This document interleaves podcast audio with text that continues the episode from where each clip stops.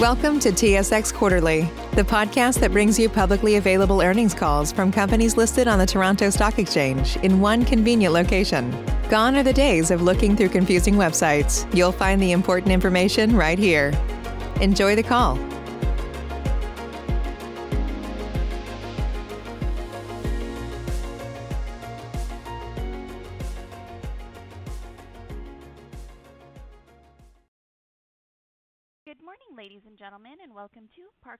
Corporation's 2021 Q1 Results Analyst Call. At this time, all lines are in a listen-only mode. Following the presentation, we will conduct a question-and-answer session. If at any time during this call you require assistance, please press star zero for the operator. This call is being recorded on Tuesday, May 4th, 2021. I'd now like to turn the conference over to Brad Monaco, Director of Capital Markets for Parkland. Please go ahead. Thank you. With me today on the call are Bob Espey, President and CEO, Marcel Teunissen, Chief Financial Officer, and Ian White, Senior Vice President, Strategic Marketing and Innovation. This call is webcast, and I encourage listeners to follow along with the supporting slides. We will go through our prepared remarks and then open it up for questions from the investment community. Please limit yourself to one question and a follow-up as necessary, and if you have other questions, re-enter the queue. We'd ask analysts to follow up directly with the capital markets team afterwards for any detailed modeling-type questions. During our call today, we may make forward-looking statements related to expected future performance. These statements are based on current views and assumptions and are subject to uncertainties which are difficult to predict. These uncertainties include, but are not limited to, expected operating results and industry conditions, among other factors. Risk factors applicable to our business are set out in our annual information form and management's discussion and analysis. We will also be discussing non-GAAP measures, which do not have any standardized meanings prescribed by GAAP. These measures are identified and defined in Parkland's continuous disclosure documents, which are available on our website or SEDAR. Please refer to these documents as they identify factors which may cause actual results to differ materially from any forward-looking statements. Dollar amounts discussed in today's call are expressed in Canadian dollars unless otherwise noted. I'll now turn the call over to Bob. Thank you, Brad, and good morning, everyone. We appreciate you taking the time to join us and trust you are staying safe and healthy.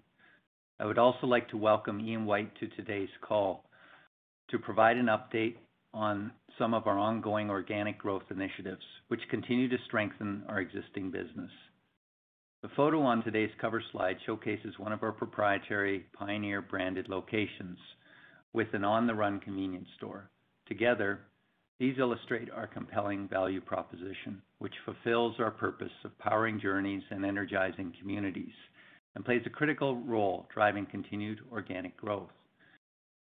Many of our markets are still dealing with various levels of COVID-19 restrictions. I'm exceptionally proud of our team's commitment to safely and reliably providing the essential fuels and services customers need.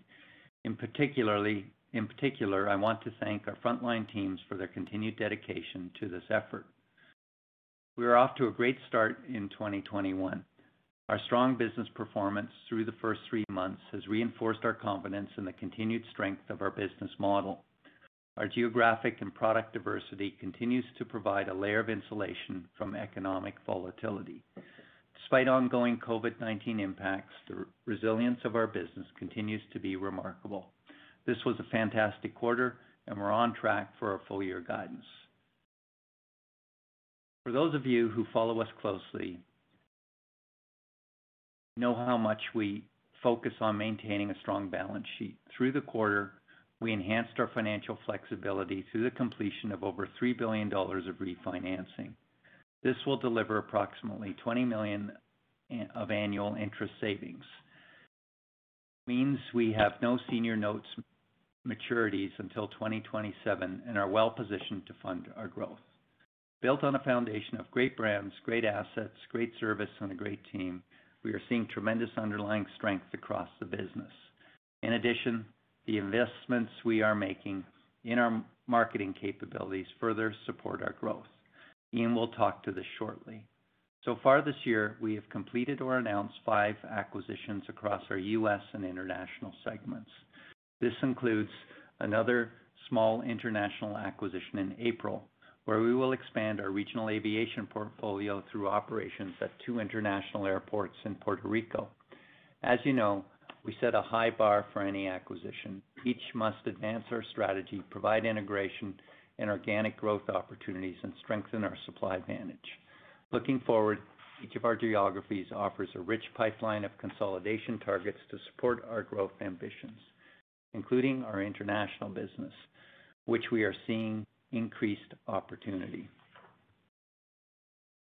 Moving on to slide four, I'd like to talk briefly about our sustainability journey, which is integral to our culture and strategy. We included updates on this important strategic area in our news release.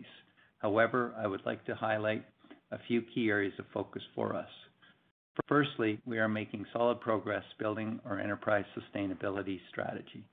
We're working towards our second annual sustainability report, which will include commitments around our emissions. We look forward to sharing the report in the fourth quarter and discussing details at our November Investor Day.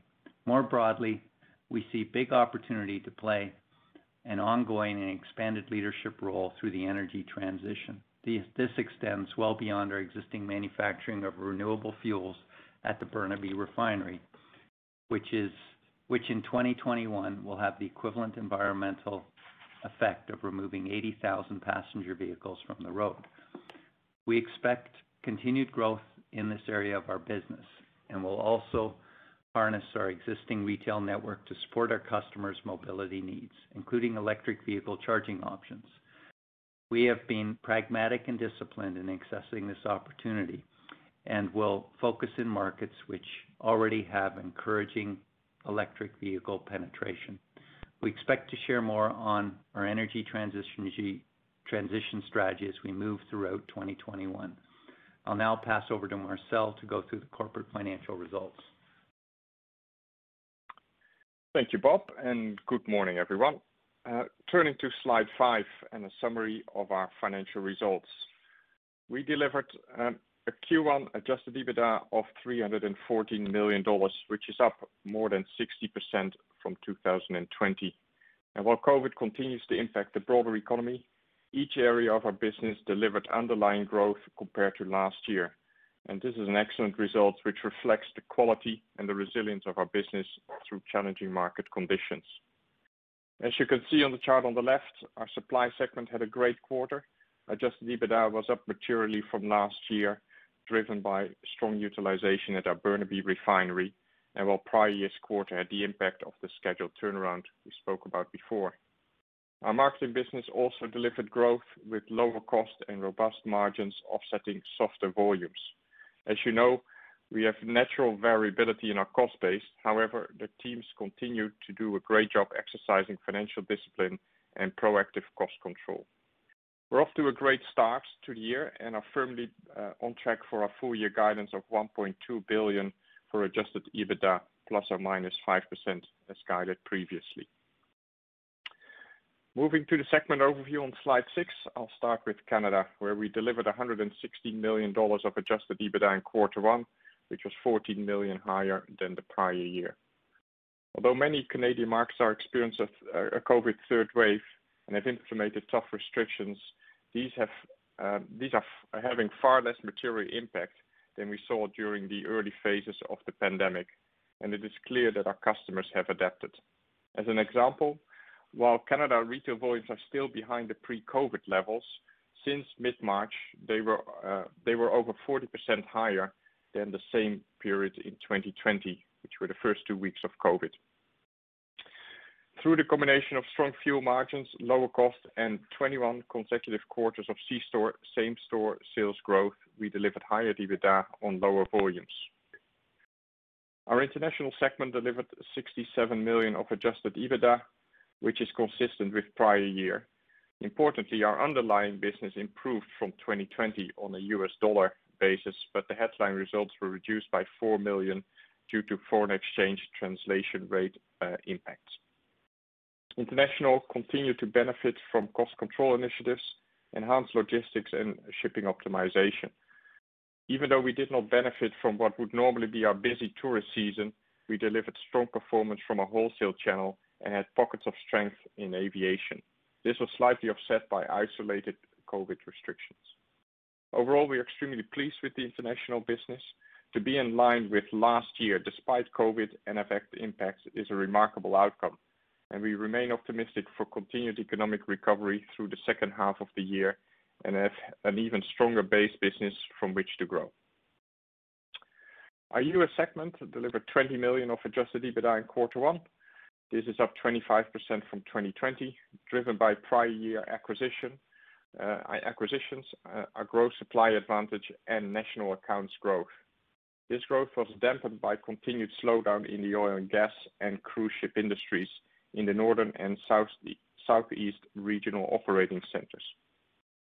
During the quarter, we reached a significant organic growth milestone by surpassing 350 million liters of annualized national account fuel volume, partnering with local regional operating centers to service large, complex commercial customers. And we are pleased that our sales reach is extending into areas beyond our existing regional operating centers as well. This incremental volume highlights our growing supply advantage, and enhanced overall margins. Our supply business delivered excellent results in the first quarter with $136 million of adjusted EBITDA. This is up 94 million from 2020. We continue to operate safely and reliably at our Burnaby Refinery with a composite utilization of 91%. This includes crude processing and 1,700 barrels per day or 25 million liters of bio feedstock co-processing, which was a new record for the Burnaby Refinery. In addition to putting us firmly back on track with our 100 million liter full year target for 2021, co-processing helped us meet um, our carbon compliance requirements in British Columbia and lowered our high cost HDRD blending requirements. Our integrated logistics business also performed well under challenging market conditions, which improved supply cost offsetting lower volumes. Turning to slide seven. As Bob already mentioned, we have a track record of financial discipline, and for those who follow us closely will know that maintaining a strong balance sheet and financial flexibility to fund growth is a strategic imperative. We took several steps through the quarter in this regard, including over $3 billion of refinancing transactions. So What do we do and what does that mean? We increased the amount available under our credit facility from approximately $1.7 billion-$1.9 billion. The agreement has a five-year term and highlights our banking group's confidence in our ability to do what we do best, which is grow organically and buy high-quality companies and create value. We also took the opportunity to refinance our 2024, 2025, and 2026 senior note maturities, which had a weighted uh, average interest rates of nearly 6%. And through the issuance of a 600 million Canadian bond at 4.375% and a $800 million bond at 4.5% in late March, we lowered our annual interest cost by approximately $20 million and pushed out our senior note maturities to between 2027 and 2029. Our Canadian bond was the second lowest coupon and third largest deal on record in the Canadian high yield markets, uh, demonstrating the high, the market support and confidence in our strategy. And Both bonds were well oversubscribed. We fully funded our capital expenditures, acquisition, and net dividends in quarter one and maintained a leverage ratio well within our comfort range.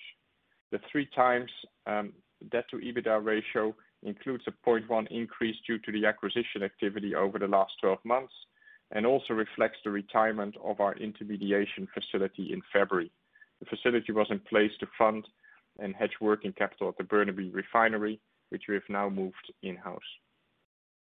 Build on a foundation of strong operational performance and a long runway of growth opportunities, we have lowered our interest cost, have no senior note maturities for the next six years, and plenty of liquidity.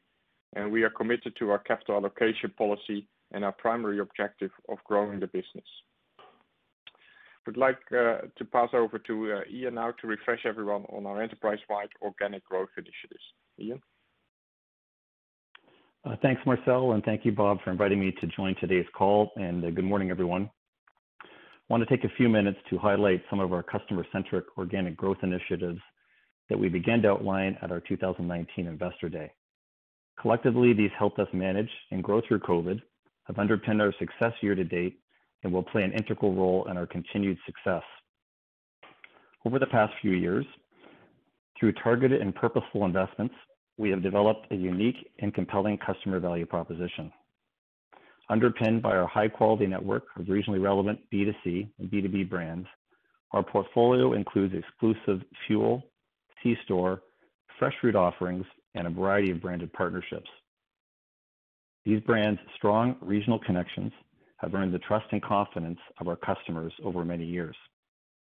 By staying focused on our customers, we believe we have the right formula that leverages our enterprise capabilities and generates a superior customer value proposition.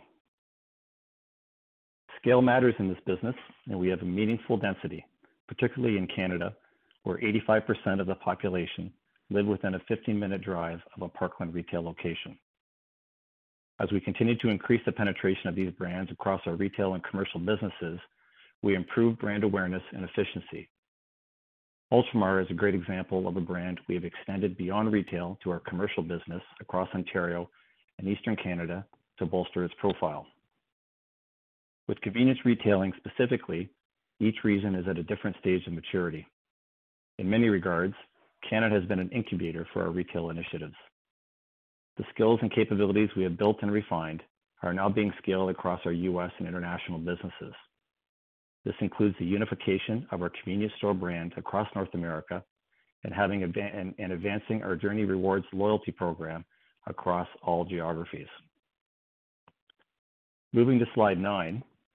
On the Run, or OTR, is our North American convenience store brand. We have continued to evolve and refine this offer over the past few years in Canada. Based on its outperformance versus non-branded locations, we continue to have high confidence in what OTR can do for our non-fuel convenience store growth strategy.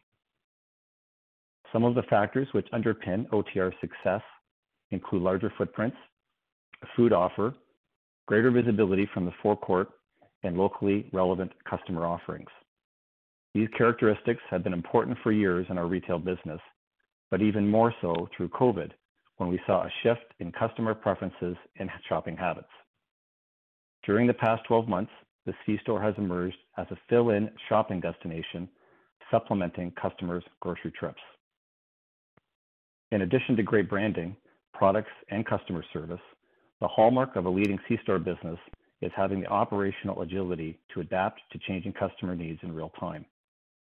I couldn't be prouder of our team's quick response during COVID to make the required shifts in our product mix, adding new items, and shoring up our supply chain to remain in stock, all while continuing to serve our customers safely. When you bring this all together, On the Run sites in 2020 delivered 20% more in point-of-sale dollars versus non-branded locations.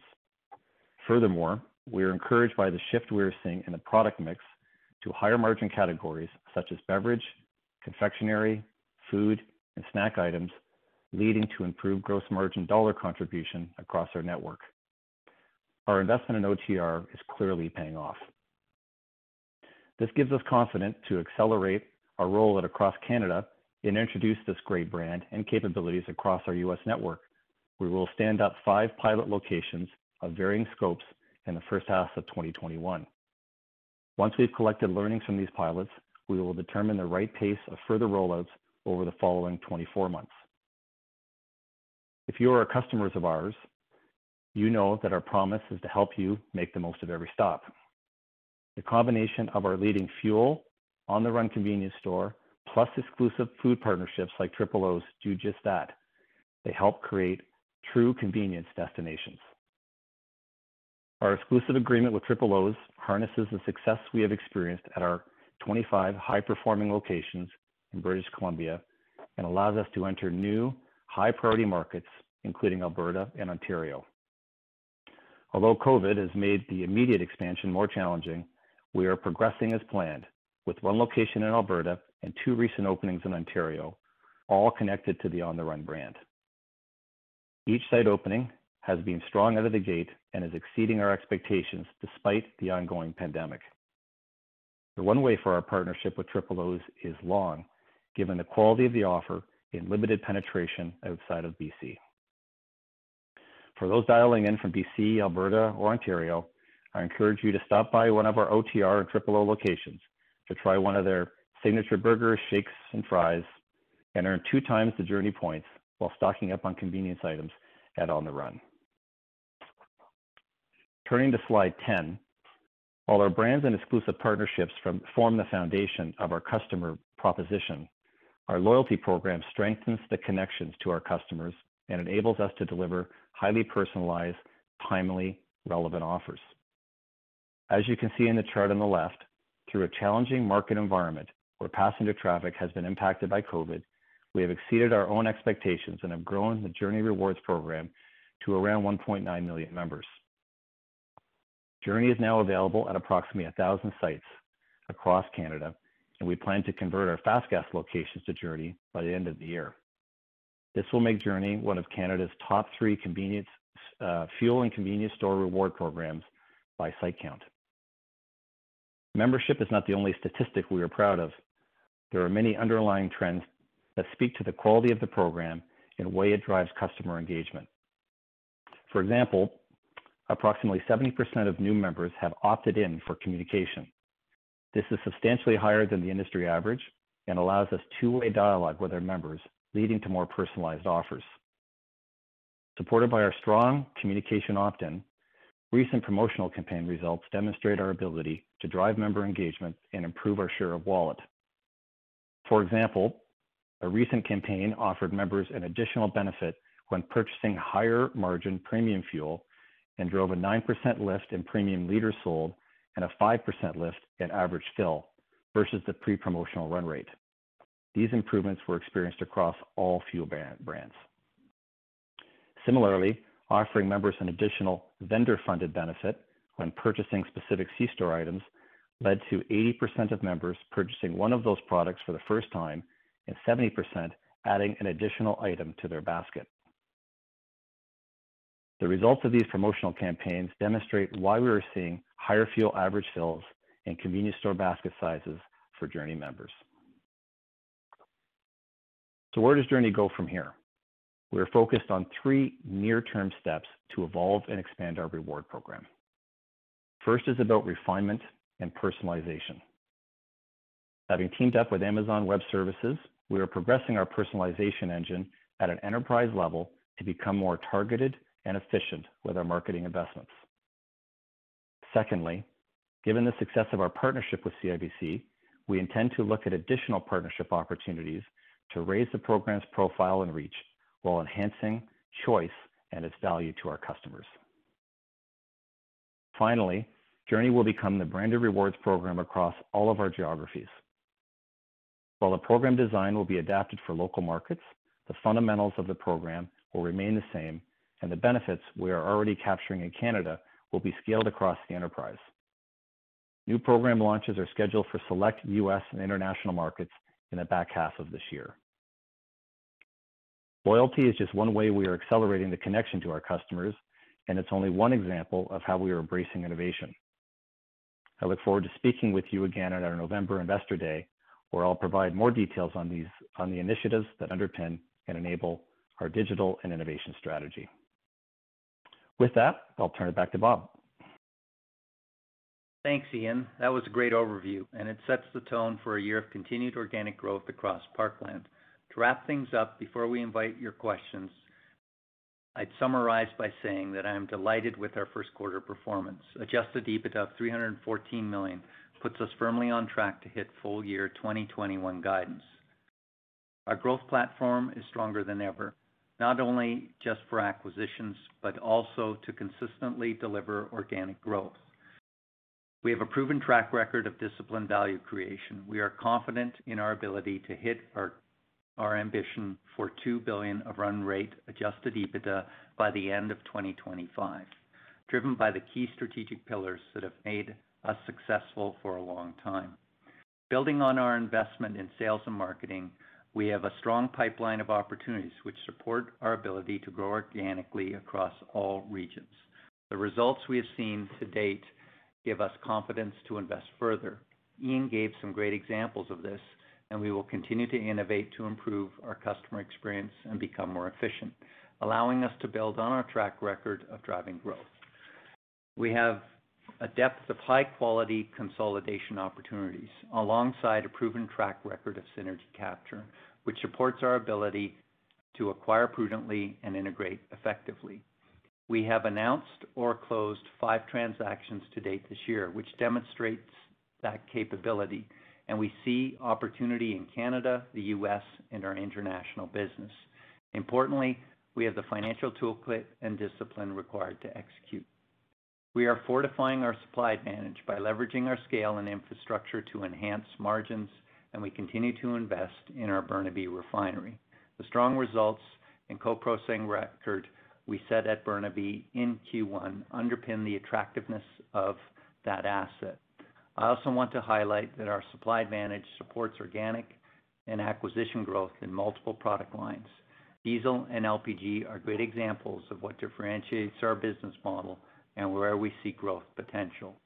Finally, thank you to Marcel and Ian for their comments on today's call. Their insight is representative of our One Parkland team, which has the experience, diversity, capability, and high-performance mindset to deliver our goals. These attributes are what have made us successful over the past decade. Coupled with significant opportunity for Parkland to participate and lead through the energy transition, I am extremely excited for our future. I look forward to outlining this opportunity set in detail at our November Investor Day. Thanks to the entire Parkland team for all their efforts to deliver a great first quarter and setting ourselves up for a successful year. I would now like to turn the call back to the moderator for questions. Ladies and gentlemen, we will now begin the question and answer session. Should you have a question, please press star followed by one on your touch-tone phone. You will hear a three-tone prompt acknowledging your request, and your questions will be pulled in the order they are received. Should you wish to decline from the polling process, please press star followed by two. If you're using a speakerphone, please lift your handset before pressing any keys. One moment for your first question. Your first question comes from Neil Mehta with Goldman Sachs. Please go ahead. Save big on brunch for mom, all in the Kroger app. Get 16-ounce packs of flavorful Angus 90% lean ground sirloin for $4.99 each with a digital coupon. Then buy two get two free on 12 packs of delicious Coca-Cola, Pepsi, or 7UP, all with your card.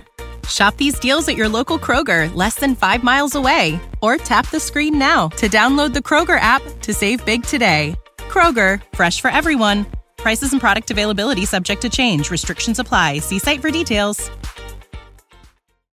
Good morning, team. Uh, thanks for uh, doing this. Uh, my first question is on the quarter. You guys put up $314 million of adjusted EBITDA. The guide here for the year is $1.2 billion.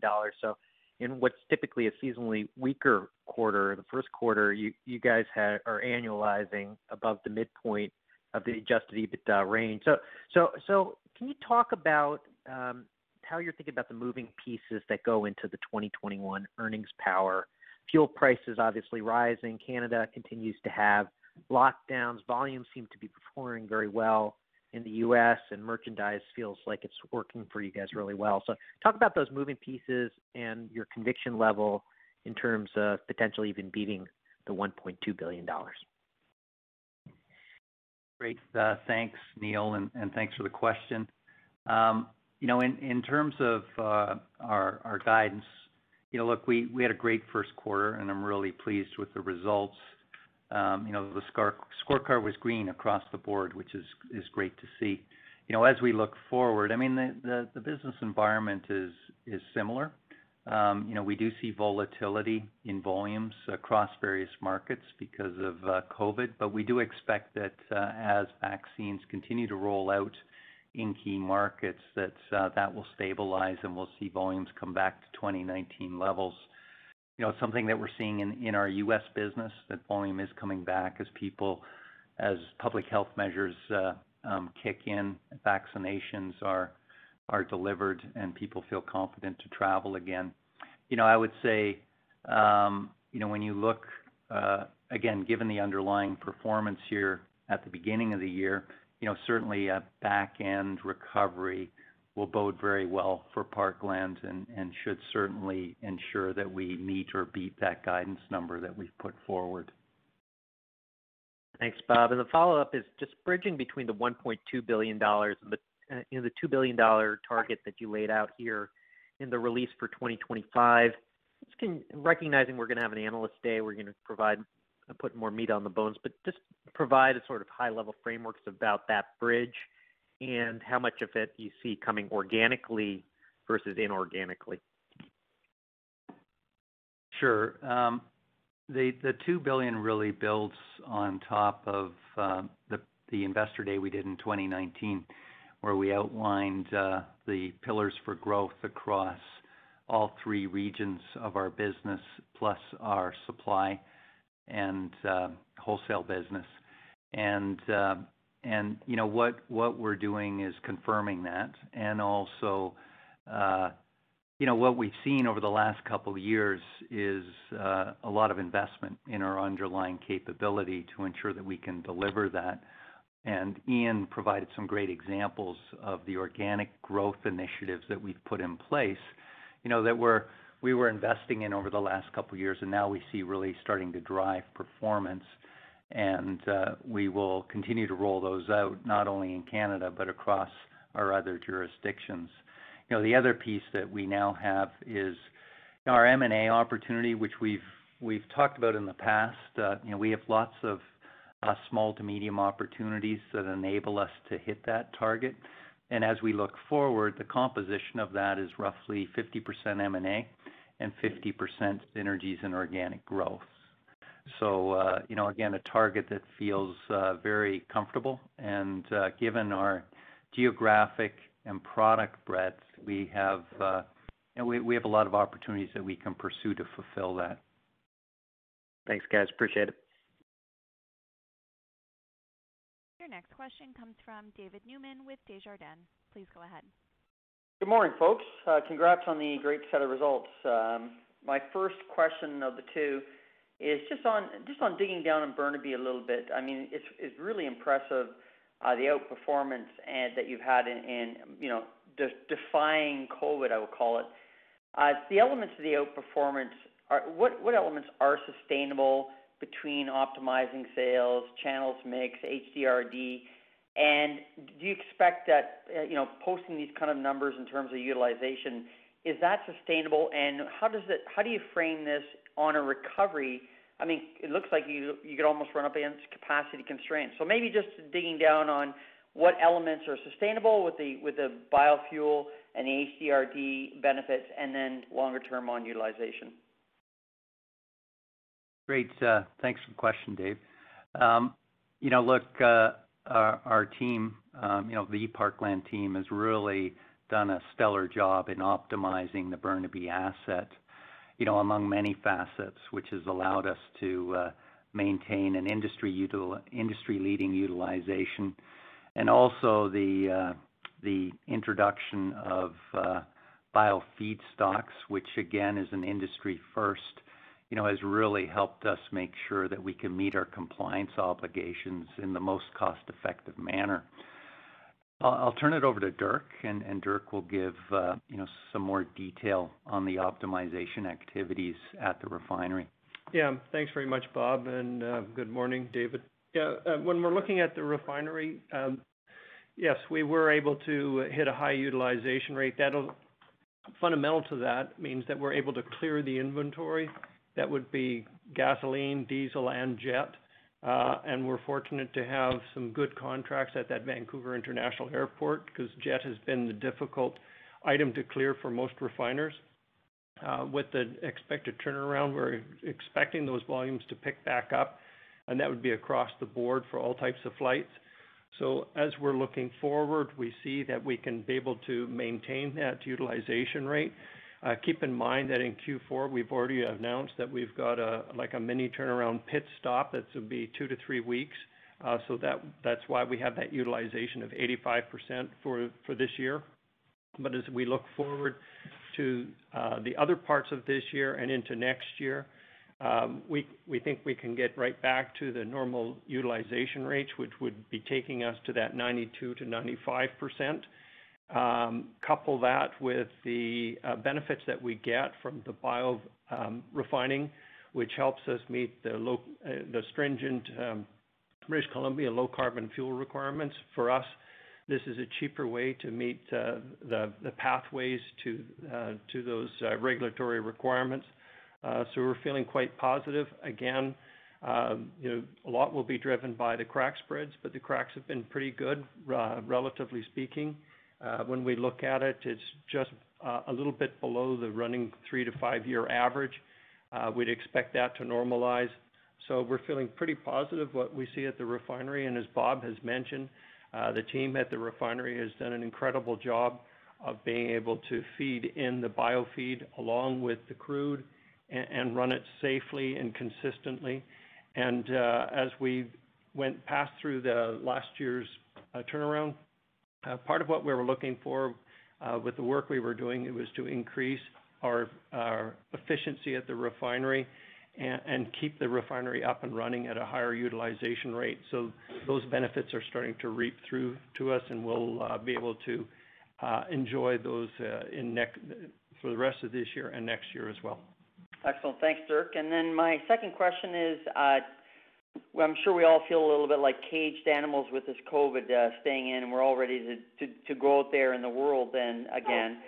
And if you look at it in terms of like cruise lines, airline traffic, driving, maybe an elevated level of staycations this summer, I think things are getting booked up in Canada across the board. Any KPIs that you can point out that you that you that you think that maybe there's a possibility that we could actually overshoot coming out of this in the second half of this year? Are you seeing any telltale signs at all in the horizon that gives you more confidence? Yeah, David, you know, a number of items that we're seeing across the board. In again, in the U.S., you know, we've seen gasoline demand pick up quite robustly in the markets that we're operating in. Um, and uh, you know, would expect to see that in Canada as as things start to come back. On the uh, international side, you know, um, markets are starting to open up, and anecdotally, we are seeing uh, uh, activity pick up on the um, you know, on the tourism side. We are seeing our jet fuel start to come back in key markets. And you know, again, expect that there is pent-up demand for uh, for travel, and we'll see that, uh, you know, not only locally, but also uh, through, uh, you know, hopefully some air travel into down south, you know, particularly as we get into the back end of the year and the weather starts to get colder. Um, you know, again, on the uh on the cruise side, you know, again, there, you know, we're certainly hearing and, you know, the what we've heard from our customers is that they have bookings, record bookings going into the back end of the year. And, you know, presumably as restrictions get lifted, we'll see a rise in demand. You know, so overall, uh, um, you know, presuming that uh, uh, vaccinations continue to roll out and people feel confident to travel, we're feeling quite bullish around the back end of the year. Excellent, gents. We'll see you down on the beach. Thanks. Thank you very much. Thanks, David. Your next question comes from Ben Isaacson with Scotiabank. Please go ahead. Thank you, and good morning, everyone. Um, first question is on rumors that I'm hearing about a gasoline shortage in the U.S. and Canada due to um, limited number of truck drivers. I can see a path how that could be negative and a path how that could be positive for you. Can you talk about your own fleet, first of all, and then what kind of impact do you think that could have in your business from a margin point of view and from a volume point of view? Yeah. Thanks for the question, Ben. And you know, look, uh, um, you know, we are seeing that in the U.S. business. I mean, drivers uh, are in short supply. Um, you know, I would say it's not something that uh, is new to us. I mean, we've always prided ourselves on being able to um, Um, recruit and retain the best drivers in the industry. We're fortunate uh, in most jurisdictions, we run our own fleets, so that gives us some flexibility uh, to compensate for potential shortages in drivers. We can, uh, you know, work a bit of overtime. And again, you know, we do focus on retaining and making sure that we keep our drivers at Parkland. Um, you know, in terms of the impact, uh, again, costs um, tend to run through into the market, extra costs. And also, um, you know, if we do see a shortage, uh, it does tend to uh, work its way through on the volume margin side of the business. Great. And then uh just a quick one on COVID. So your volume in Canada looks like it was down around 10%-11% year-over-year. How did you enter the quarter, and how did you exit the quarter? Are you back towards kind of sub 5% year-over-year, even though I guess Q2 um, was the start of COVID last year?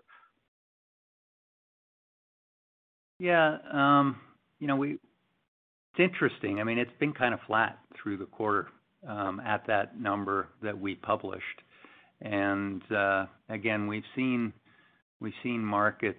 There's been volatility across our markets. You know, the one thing that we haven't seen that we saw last year as markets go into more um, severe lockdowns, we're not seeing the level of uh, decline in demand. So people are still moving, you know, they're still going to work. And uh, um, you know, we're seeing uh we're seeing demand actually hold in quite well, given particularly in Canada, given some of the uh, lockdowns that are in place. Great. Thanks so much. Great. Thanks, Ben. Your next question comes from Kevin Chiang with CIBC. Please go ahead. Thanks for taking my question this morning, uh, everyone. Maybe I'm gonna ask about Canadian fuel margins. Just looking at my own model, this looks to be at least the second highest uh, I have going back a few years here. And it seems like part of this, uh, outside of just kind of that volume margin, you know, mix that you talk about is maybe the opportunity to leverage some of that big data or data mining to kind of maybe increase the efficiency of or the quality of your revenue. And just wondering, you know, what inning are you in terms of maybe harvesting that data to kind of maximize profitability? And then and then when you think about leveraging that into your U.S. and international, uh, you know, segments, you know, how how should we how should we think about that, as well as how should we think about this capability as you think about the synergy capture when it comes to your M&A pipeline? Yeah. Um so let me talk about um, um, you know, volumes and margins. And again, I'll ask Ian here to assist me. Uh, know, I would say, again, you know, across our business, what we've seen through the pandemic and you know, certainly um, in the last quarter is the resilience of the platform. You know, we've seen uh, volume margin and costs and you know, the team has been able to to manage that quite effectively to make sure that uh, we um, um, preserve our cash flows. Um, you know, in terms of the digital work we've done around our pricing and how we're rolling that out, I'll turn that over to Ian, and Ian can comment on it. It is uh, Ian does lead our digital group at Parkland. Sure. Thanks, Bob. Yeah, and Kevin, appreciate the uh, the question. Um, you know, as Bob said, I would suggest there's two factors at play. One is there is a market condition, and given the role we play in the market, it's important that we, um, you know, we know we have an impact on that. So a big part of that is ensuring we're making the right decisions. And I would say at a, you know, we are much better at pricing at a micro market level, um, from a fuel perspective, but also want to deploy those capabilities, you know, more around dynamic pricing, um, into the convenience store and also across other jurisdictions, um, including uh, our B2B business. So I would say what we're experiencing right now is a combination of what we're seeing in the market, but also our ability to read the market, react, and utilize uh, some of the digital capabilities that we have uh we have developed and will continue to progress. Okay. That's helpful color.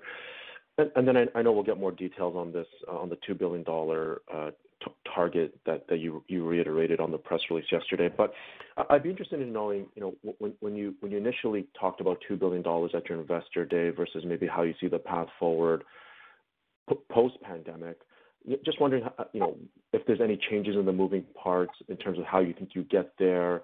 Um, you know, how does energy transition play a role Uh, today maybe versus what you would have contemplated, you know, I guess two years ago? Just be interested to know, you know, are there are there, are there, are there things you could point to uh, that are different now versus, uh, you know, the Investor Day back in 2019 when you initially laid out this this, this 2 billion dollar target? Yeah, Kevin, I'll take that one. Um, you know, in terms of the 2 billion target, you know, I would say our. You know, again, as as as we look at our business, we have a number of advantages that help us get to that target. You know, again, the first is our geographic diversity and the fact that we're in a lot of markets and markets that are still very fragmented. Um, you know, the second thing is our product diversity, which uh, we're, you know, gasoline convenience and then also in our um, diesel and propane businesses.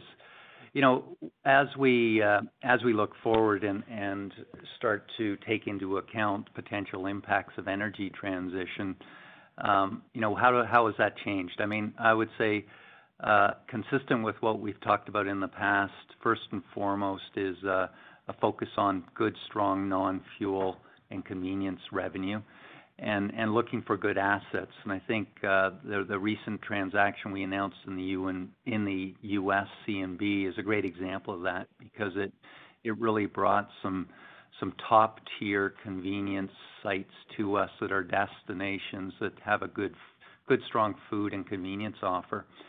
Um, you know, the second thing is continuing to grow our diesel and our propane businesses. Um, you know, we've seen um, and we can do that across across all of our jurisdictions, um, both organically and through M&A. You know, our diesel business, uh, again, I'll I'll point to C&B, which has a strong commercial element and also uh, some good uh, infrastructure to enable import into the market. And uh again, we see that as a good Uh, basis on which to build and grow that business in that jurisdiction. Um, you know, the third is in our propane business. And uh, you know, we see opportunities in our international business to add propane volume. We've made investments there in our propane distribution capability, which have extended our supply advantage beyond gasoline and diesel into propane. And then we recently uh, announced or closed in the quarter the acquisition of two uh, LPG terminals in the Midwest, which further cements our wholesale position in those markets. So those are some of the typical assets that we're buying that we see as long-term assets. And and certainly, um, you know, we we see a good pipeline of those going forward, and those will persist uh, um, through the uh, pending energy transition here. That's very great color. Thank you very much. Your next question comes from Vishal Shreedhar with National Bank. Please go ahead. Hi, uh, thanks for taking my questions. Um, you've referenced um, points about this throughout the call, but uh, you know, everyone is talking about uh, inflation. I'm um, wondering what the impact is on your business. We're already seeing a little bit of pressure on uh, working cap associated with uh, rising commodity prices. And I know it's not a massive part of your business, but U.S. fuel margins are starting to fade a little bit here. I'm wondering if there's other things I should consider, maybe wages, what you see there, pressure from C-store product margins or other attributes. Uh, how's management thinking about that? Um, you know, look, I would say, you know, when it comes to the underlying commodity, I mean, the the price where it's at, it's it's been there before. So our business is, you know, well, it's used to, and from a working capital perspective, you know, we can certainly accommodate that. Um and and again, you know, our our business is a fixed margin business or is a margin business on top of the uh on top of the underlying Um, commodity price. So we're really not that sensitive to where the price is in terms of our ability to uh in in terms of the impact on our margins. Um, you know, in terms of uh, uh, base inflation in the business, yes, you know, we we have been seeing costs escalate, which we've been seeing here for quite a while. You know, even in certain jurisdictions, uh, mandated Uh, increases in minimum wages have been something we've been dealing with over the last several years. And, uh, you know, we tend to be able to pass that through to the customer base. Um, and, and, you know, that's something that we've seen consistently over the years and wouldn't expect that to change. Okay. Uh, thank you for that color. Just switching gears here, and I recognize it's early days, but management referenced electric vehicle charging. And uh, wondering how, at this point, management sees uh, that initiative. Is this an initiative that you see meeting the typical target thresholds that PKI uh, aims to achieve? Or is this more of a test and learn initiative, and then, as you learn more about the initiative, then you'll deploy it potentially in scale at your typical return targets? Yeah, it's. Uh, I mean, look, our um, initial forays here are on a very small basis, and we've gone into various markets and tested with uh, charging alongside our convenience. Um, we are evolving our thinking here and, you know, particularly in markets where we're starting to see higher adoption rates in EVs, um, we think there's a good opportunity to start to uh, roll out uh, uh, an EV charging um, proposition that, uh, you know, we can meet the needs, the energy needs of our customers independent of the type of vehicle that they're driving. Um, we do think that the pillar of that is a good, strong destination food and convenience offer. We're well-positioned, particularly in BC, where we are seeing um, increases in Uh, certainly the new vehicles sold on the EV side, you know, to start to play in that market. And, uh, you know, certainly when we look at certain European countries um, and that are ahead in terms of adoption, uh, there are some encouraging statistics around dwell time and um, you know, the amount that consumers are spending once they get to a site and are waiting for their cars to charge. Uh, you know, stay tuned. Uh, we are doing a lot of work and uh, you know, we'll be keeping our investors updated on these initiatives as they roll out here in the back half of the year. Okay. And um management earlier referenced the 2019 Analyst Day, and it laid out a variety of um, initiatives to help achieve the ambitious goals that were set. Um, I'm just wondering, like, uh, in terms of the progress made, there are some initiatives which may have been delayed because of COVID.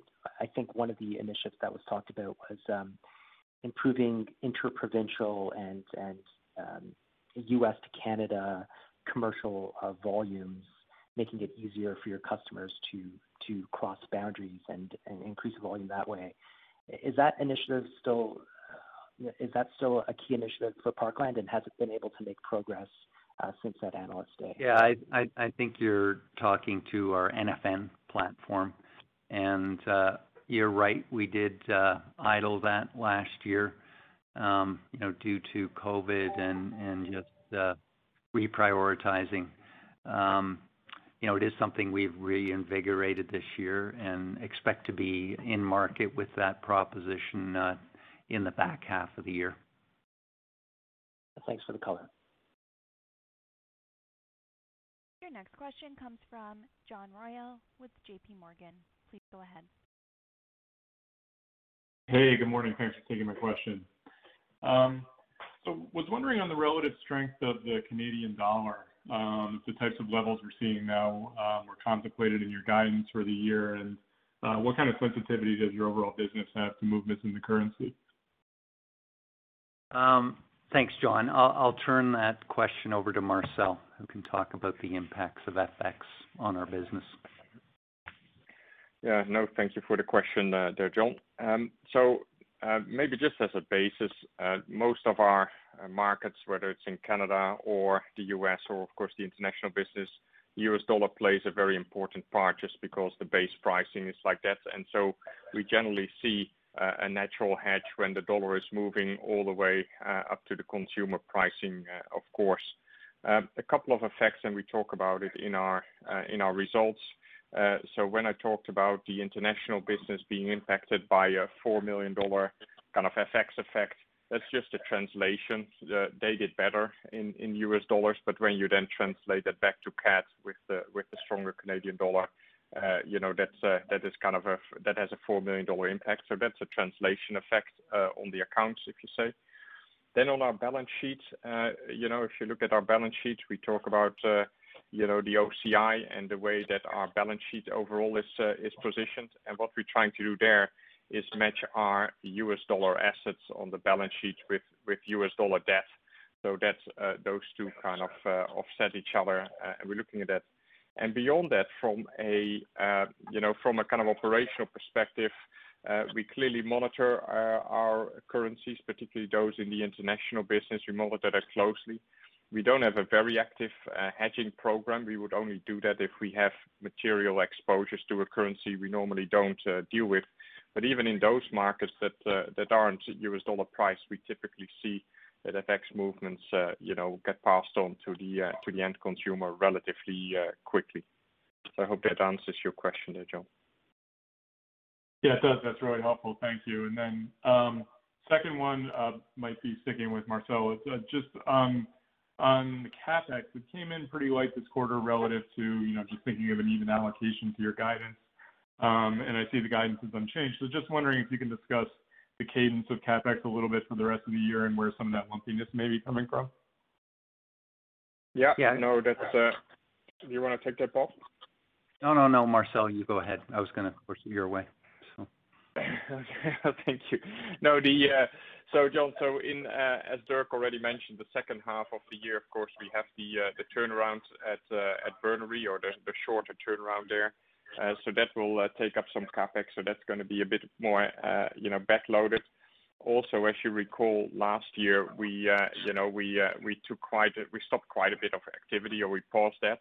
And so we're just, you know, kind of getting up to speed with some of that activity. So while quarter one, you know, was was relatively, you know, kind of relatively slow, Uh, there's a lot of uh, work is being done underlying, and so we still feel that the guidance that we've given for CapEx will be there by the uh by the end of the year. Great. Thank you. Your next question comes from Michael Van Aelst with TD Securities. Please go ahead. Hi, thanks. I guess this question's for Ian. Um, regarding your Canadian same-store sales, we've seen some, um, you know, some meaningful changes in the customer shopping habits. And of course, you've also had some pretty strong company-specific improvements with your loyalty, the On the Run, and the private label. I'm wondering if you have a sense as to how much of the improvement you've seen over the last four quarters is more driven by company specifics and, and therefore, you know, whether or not you think you can continue to show some growth as you lap these really strong comps. Yeah, Michael. Yeah, sorry, Bob. Are you okay? Yep. Great. Thanks. Um, so yeah, I think I think we're certainly we had we've had a strong 2020, as you pointed out, and part of that was seeing that shift in consumer demand and behavior.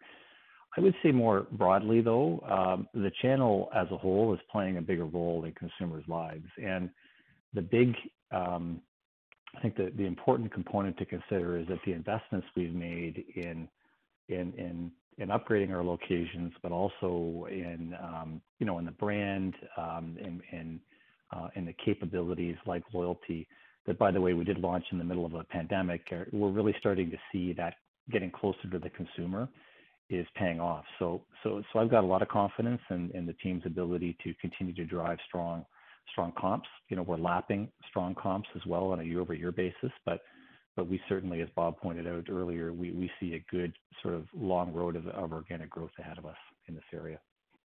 What are you seeing, uh, or what are you what are you thinking of from either a promotional um, standpoint or other strategic initiatives that you'll do to try and keep that customer from going back to old habits and shopping more at grocery stores rather than kind of mixing it up with uh, closer to home C stores? I think it's a couple of things. One is we were fortunate enough to remain an essential service, uh, to remain open during consumers' times of need, and to do it really well.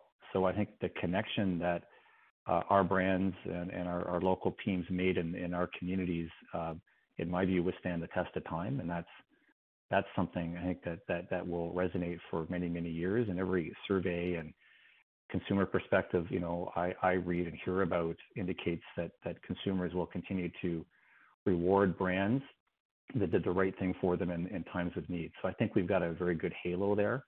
I think secondly, what you'll start to see us do, and that's the reason we gave some color around the early our sort of early impressions of the of the rewards program, is we'll be able to become more targeted and more personal. So you know, today it's it's largely a mass message that reaches, you know, everybody. Um, and and there's, you know, a bit of a lack of efficiency around that from a marketing spend perspective. What you'll start seeing us do as membership and our programs grow and the stickiness with our consumer base grows, is you'll see more more targeted, you know, personal offers and more choice for for consumers. I think, you know, the combination as as Bob alluded to earlier, of us investing in the business, um, you know, both from a um, a physical attribute perspective, meaning, you know, more sites, um, you know, better locations, but also the investments we're making in these programs, um, you know, we think will again is is an important growth engine for us. Great. Thank you. Your next question comes from Derek Dley with Canaccord Genuity. Go ahead. Yeah. Hi. Thanks, guys. Just a question on the 2 billion dollar ambition. I think you mentioned on uh in your remarks that roughly 50% of that would come of the incremental would come from acquisitions. And if I recall back to 2019, that number was 75%. So can you just talk about, you know, what you're seeing or where the improvements that you've you know, you've seen on the organic side that have kind of brought up the organic part of that equation? Just to clarify, Derek, uh, it is about the same. You know, it's about 75% uh, M&A plus synergies and 25% organic. Um, you know, we've split it. Depends how you split it. It can also be uh, 50% acquired and then 50% organic plus synergies. So just to, it's roughly, it's just a different way of slicing it.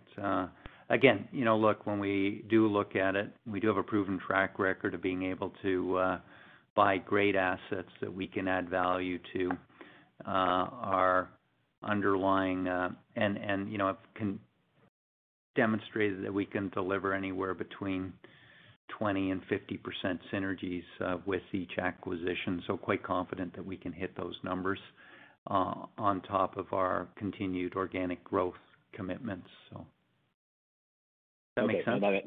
Yep. No, that makes sense. That helps clarify Um, what I thought was the difference there. And then just can you just comment on what you're seeing in terms of the, you know, the increase here that we've seen in oil prices? How has that affected the business? You know, I'd imagine it's it's led to some, you know, incremental activity in in the U.S., but what about crack spreads and the refinery as well? Yeah. In in in terms of activity, you know, again, in certain jurisdictions, uh, it does help, you know, particularly Alberta and our northern U.S. business. Um, you know, as as Um, exploration activity uh, kicks back in, that will help those jurisdictions. I mean, on an overall corporate basis, uh, they're not really material, but it is always nice to have uh, the incremental volume. Dirk, do you wanna comment on what we're seeing in terms of the crack spreads? Sure. And thanks very much, Bob, and good morning, Derek. Yeah, when you're looking at the crack spread, remember the crack spread is comparing two items. One is the cost of the underlying uh, commodity, so in our case, crude uh, and biofeed. And then the other part of it is, which is the revenue side of it, is what the price that we get for gasoline and diesel and jet. And so the the crack spread sometimes will vary as the commodity price moves up. Sometimes it will hold steady. Uh, what we have seen over the last little while is a small improvement on that crack spread. Uh, just remember that the two are interlinked, i.e., the feed input costs and the revenue uh, of the finished products. And so even in a high commodity price environment, you can get periods where there's high and/or low um, uh, crack spreads. The same with when the prices go down. It's really the interplay between the inputs and the outputs But as we have seen, Uh, we've uh, had some pretty decent uh, crack spreads even during a downturn. And uh as we look through the last few months, we've seen a steady but small increases to the to the crack spread. Okay, great. Thank you very much. Your final question comes from Steve Hansen with Raymond James. Please go ahead. Oh, yes. Good morning, guys. Thanks for the time here. Uh, I'll be quick with a single. Uh, first of all, glad to see the Triple O's uh, franchise extending beyond BC as a resident. It's a fantastic offer. But my question is really around the Journie program extension into other geographies, the U.S. in particular. CIBC has been obviously one of the important key pillars or partnerships around your Journie success thus far. How should we think about partnership opportunities as you extend the brand into the U.S., and what kind of partners do you feel you need to ultimately make sure it's successful down there? Thanks. Great. Thanks, Steve, and I'll turn that over to Ian. Great. Thanks, Bob. Steve, great question. Um, And you're right. We've had a we've had a uh, very successful uh, partnership with CIBC to this point. It's brought um, you know profile to the program. It's brought a tremendous share of wallet opportunity for Parkland. And as I referenced in my comments, um, we do believe that there are natural partnership extensions. So, you know, I would say, you know, certainly financial services is an area we see being a key role, but other areas, uh, you know, such as grocery, travel, you know, et cetera, Um, uh, we think would be um, uh, natural sort of partnerships that we uh, could be pursuing. So I would look to, you know, over time as we progress this capability into new geographies to see, you know, a similar partnership, um, a pursuit of similar partnerships with some tweaks, again, subject to to the local markets and to the brands and and and various Um, services that those markets require.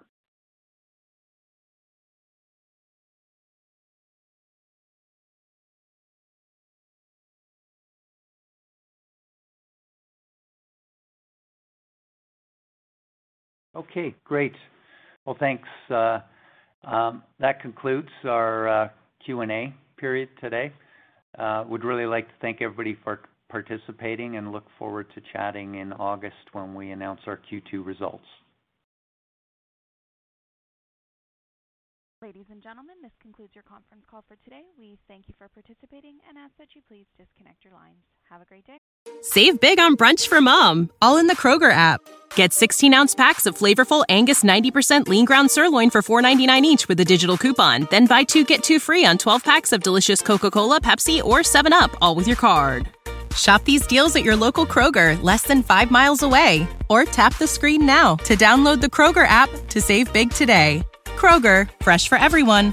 Prices and product availability subject to change. Restrictions apply. See site for details.